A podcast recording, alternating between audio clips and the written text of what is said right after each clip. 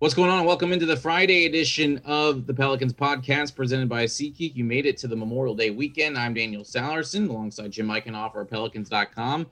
Hope this finds you well as we wrap up week number one of player recaps. Today's player is Eric Bledsoe. Big thanks to Todd Graffagnini for helping us with Steven Adams on Thursday. Of course, you heard from Christian Clark on Wednesday with Lonzo Ball, Andrew Lopez with Zion Williamson on Tuesday, and we began with Brandon Ingram on Monday from Will Guillory of the Athletic. And Jim, let's get right into it as far as Eric Bledsoe is concerned. Um, kind of when we touched on Lonzo, a little bit of an up and down season for him as far as productivity. But I first want to begin with I think the biggest takeaway from him is he led the team in minutes, which goes to show you as far as availability is concerned. Eric Bledsoe was one of the healthiest guys on the team this year. He definitely was. It seemed like the only minor issue he had was he had kind of an eye irritation thing that – caused him to um, to miss a game early in the season, and then he played through it. Seemed like he had like one eye in in, in usage for one of the games in LA, and still was on the floor. So, yeah, there's no doubt that he was um, able to be very durable and to play the most total minutes on the roster. It was it was a by by a slim margin, but um, he played a slightly more than Brandon Ingram and a, a decent amount more than Zion Williamson. So he was uh, on the floor more than anyone this season, which I definitely think was was surprising. When we heard from him in the exit interviews last Monday, uh, I think the thing that stuck out with me, and we talked about this, is he graded himself as a C minus this year, and for me, that's how I got my degree from Harvard, is getting by with C's. Um, but C minus for some um, may not be really good. Uh, how would you? What What was your reaction when you when you talked about when you heard him? Talk about the fact that he gave himself a C minus. Yeah, it was very honest, and I I think pretty rare too because I mean we all understand this is the ever the player's livelihood. This is how they make their money. This is a business. So it's very unusual to hear a player be that blunt about the way that they played. They usually want to leave that leave criticism to others is in terms of they don't want to add fuel to what other people are saying. So, um, I, but I can respect that the fact that he was very um, upfront about it, saying that he was disappointed with the way that he played, and he was. He also mentioned, you know, team wise, it wasn't what the what the Pelicans were looking for. They definitely went into the season thinking that they were going to be in the top ten in the conference. So, um, definitely something that uh, you, you give him credit for. That I mean, he's a veteran too. I think he probably understands, and this is something he mentioned that there's a lot of challenges that happen in the NBA, and unfortunately, that was something that he dealt with throughout the season of just a lot of adjustments and a lot of things that didn't go the way the Pelicans were hoping for.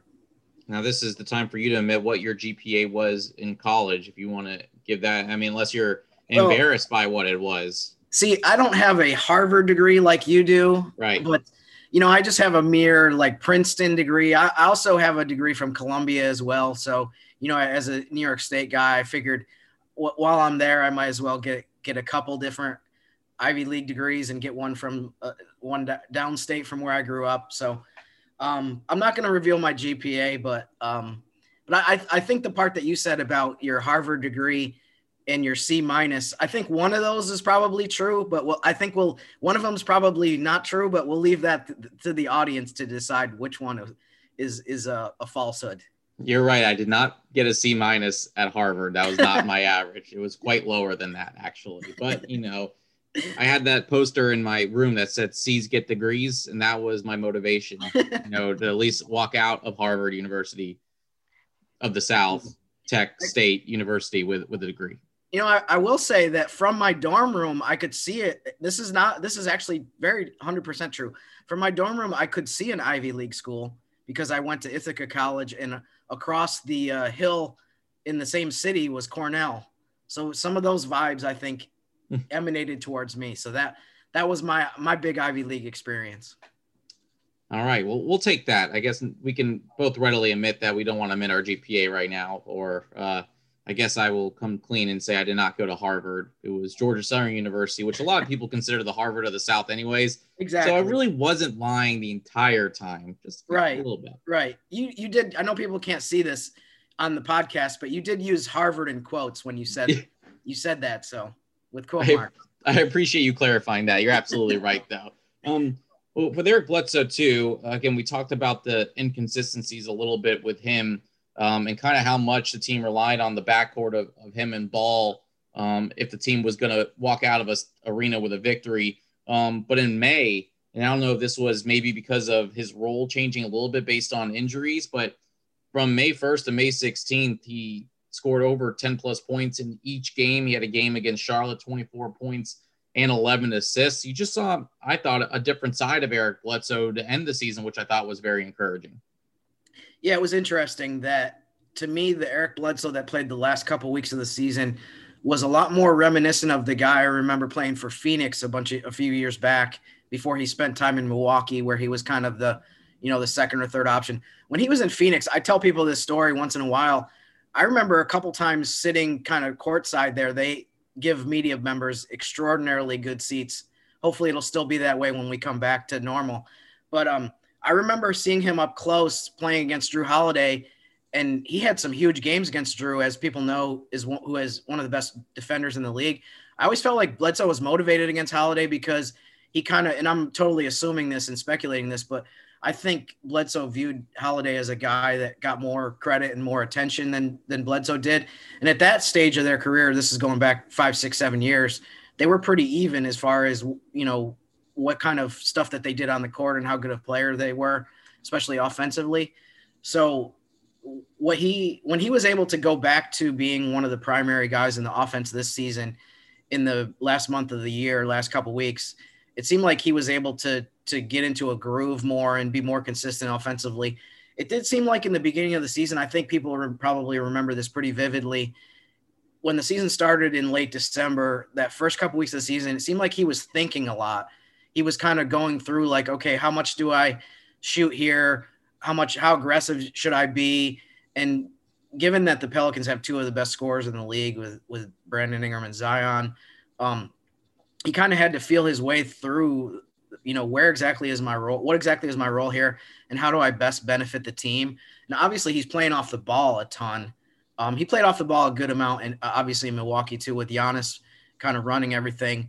But it just seemed like he wasn't comfortable, and I think he said that a couple times at the beginning of the season too that he was he was trying to see okay how do i not step on toes how you don't want he, he even said um, specifically i think a couple times i don't want to be the guy who comes in here and starts taking every shot and starts disrupting the offense so i, I think that was a big challenge for him just from a mental standpoint of of trying to to decide like how do i how do i um, adapt to this offense and how do i help the team the most He's also a lot better on the ball than off the ball. He's not a great spot up shooter, as a lot of people know. That's not his forte. When he was in Phoenix, he was attacking all the time and getting into the paint. But you can't really do that as much when you're playing with the scores that he's playing with here. So that was definitely a big adjustment as far as uh, more of his offense is coming from he's standing in the corner or he's standing in the wing waiting for the ball to come to him as opposed to being able to just get by his defender and drive all the time. I guess to piggyback uh, off that real quickly is the fact that he came from Milwaukee, and you talk about a new role. I mean, it's also a completely different team and a completely different mindset. Milwaukee, it was on the up and come. We saw them in the playoffs and are up 2-0 to Miami. It's a team that has championship aspirations early or right now, whereas the mm-hmm. Pelicans are really not on the same timeline uh, as as the Milwaukee Bucks. And I feel like that could also alter uh, someone's role that has been in the playoff hunt, has been in the NBA Finals hunt for a few years and goes to a team that you know hopes to make the playoffs, but that wasn't necessarily a guarantee with this squad. Yeah, he, he compared this season with New Orleans to his first season with Phoenix. And I had forgotten about this until I looked it up. The first year he was in Phoenix, um, they were like the big one of the biggest surprise teams in the league. They won 48 games. Somehow they didn't make the playoffs that year, which is crazy to think, but that we know we all know how good the Western Conference is that they just had a bad draw that year where they won that many games and still still didn't get in. But I, I think for him it was a similar situation to where it was a team that had a lot to prove. Unfortunately, the as we know, the results weren't the same as his first year in Phoenix, where they were able to be, you know, a team that kind of came out of nowhere and did so much better than everyone everyone expected. All right, as we wrap up here, uh, talking about Eric Bledsoe on the Friday edition of the Pelicans podcast. As you know, with some of these, we also like to talk about some current events um, involving the NBA as the they're in the, the thick of the NBA playoffs right now. And one, the playoffs have been outstanding so far. Um, on both sides with some big games um, in, in two in some big series. But also, what came out earlier this week is potentially Adam Silver in the NBA exploring a midseason tournament. I know this came up a couple years ago, and I know there was some strong feedback on that as far as rest and whether players want to do it and how do you incentivize these guys. So, Jim, I'm going to let the creative mind in yourself uh, kind of figure out this tournament because I know you've kind of had some thoughts on what may lead to a successful midseason tournament. So, um, and I'll, I'll share with you mine afterwards. But what are your thoughts on potentially uh, a midseason tournament? What would that look like in your eyes? I, I think one of the reasons why the midseason tournament kind of got put on the back burner, obviously, was because of the pandemic. I think there were other bigger issues that the NBA had to kind of address first, obviously, before they kind of delved back into that. So I think that's part of why the timing for that discussion came back recently. Um, but my my idea kind of revolves around a few concepts of things that I want to see improve in the NBA. One of them is I want to see rivalries come back. And so the the the main gist of my idea, and this is free of charge. This is this is not trademarked or copyrighted. So take notes, Adam Silver. If anyone wants to take this, I guess it's free free reign and they have you know the the ability to do so but my idea is based on um, conference tournaments from college basketball. Um, as a kid i watched the big east tournament and i thought it was amazing. It was something that everyone looked forward to. I do think that college basketball conference tournaments have dropped a little bit in popularity. That's a different discussion. But i do like the idea of the way that they're formatted. And so my idea is to I know people have talked about that the midseason tournament might be just eight teams that play three rounds, single elimination, and then whoever wins all three rounds wins it. But I think it's impossible to. I think one of the problems with that idea is that you're going to have 22 teams that are sitting on the sideline and being like, well, what about us? So my, my idea is to take the six divisions in the NBA. They all each have their own separate midseason tournament. It's not going to be, there might be a way to take the the six division winners and put pit them against each other afterwards. But um, my, my main thing is I would like to see the Pelicans, for example, they play against the other four teams in their division, kind of pool play.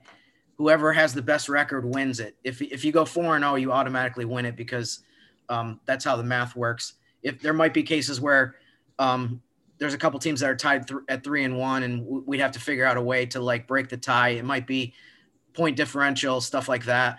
Um, but the biggest, to me, the biggest uh, thing that it would address is the rivalry part of it. I feel like divisions have been pushed to the side so much in the NBA that I've heard people who do podcasts or follow the NBA very closely who say, I don't even know who's in the divisions. like someone who covers Memphis is like, is Oklahoma City in our division? I don't even know. So I, I see that as a, a, big negative. I don't see how that that has been a positive at all to take away the significance of the divisions. I realize a, a big reason for that is because they wanted to improve the fairness. People didn't like how when the regular season ended, there was a team with a higher seed just because they won their division, especially with the schedule being so even, where it's not like there's a big difference between who the Pelicans play and who, for example, Phoenix plays, even though they're in different divisions. So I get that part of it. But I, I want to go back to where we have more rivalries in the NBA. And my idea also is that every five every five years you host the comp your your division midseason tournament. So it would rotate from you know Houston to Memphis to New Orleans to San Antonio to Dallas.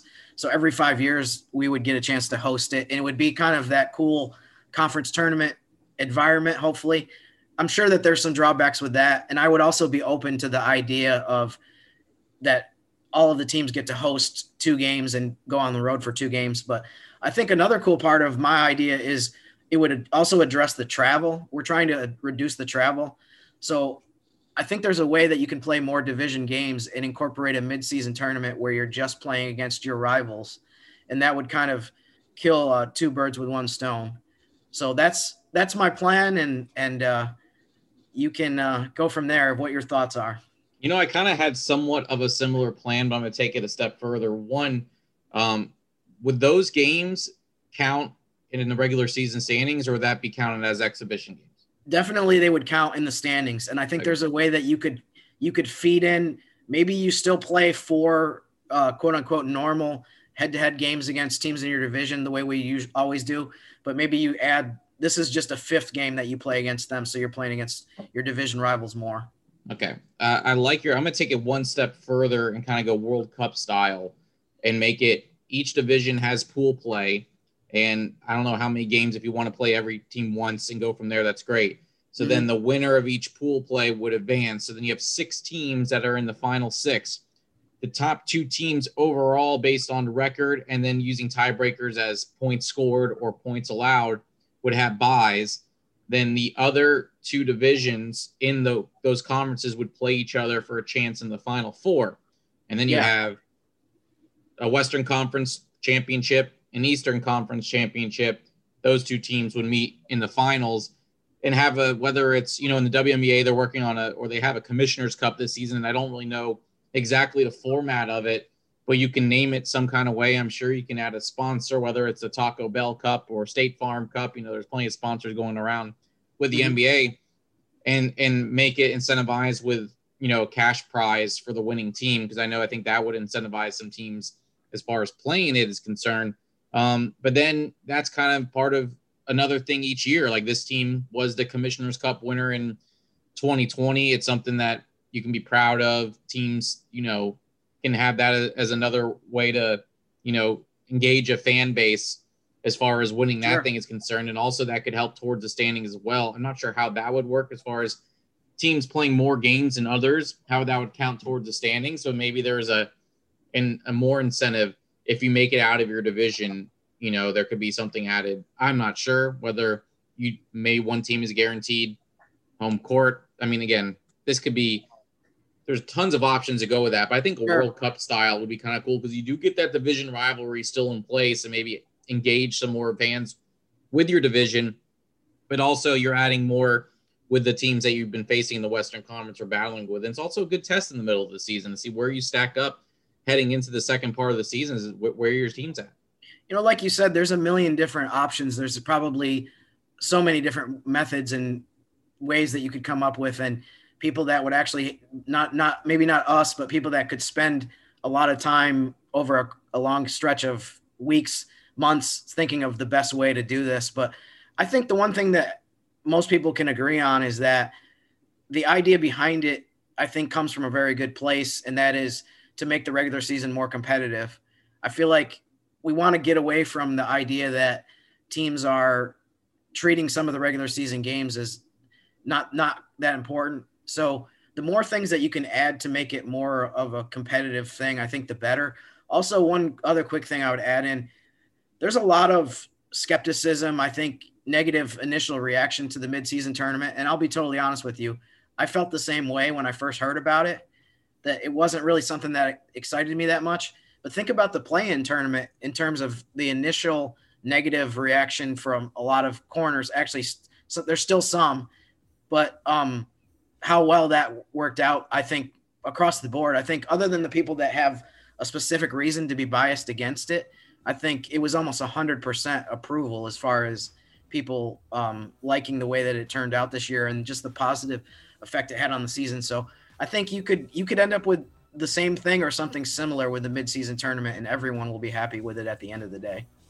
All right, so there we have it for the last podcast of the week as we recap Eric Bledsoe here on the Pelicans podcast presented by SeatGeek. A big thanks to everyone that tuned in this week. Big thanks to all our guests, including Andrew Lopez, Will Guillory, Christian Clark, and Todd Graffagnini. Until next week, we'll have a show Tuesday, Wednesday, Thursday, and Friday. Hope you enjoy Memorial Day weekend. And until then, I'm Daniel Sallerson.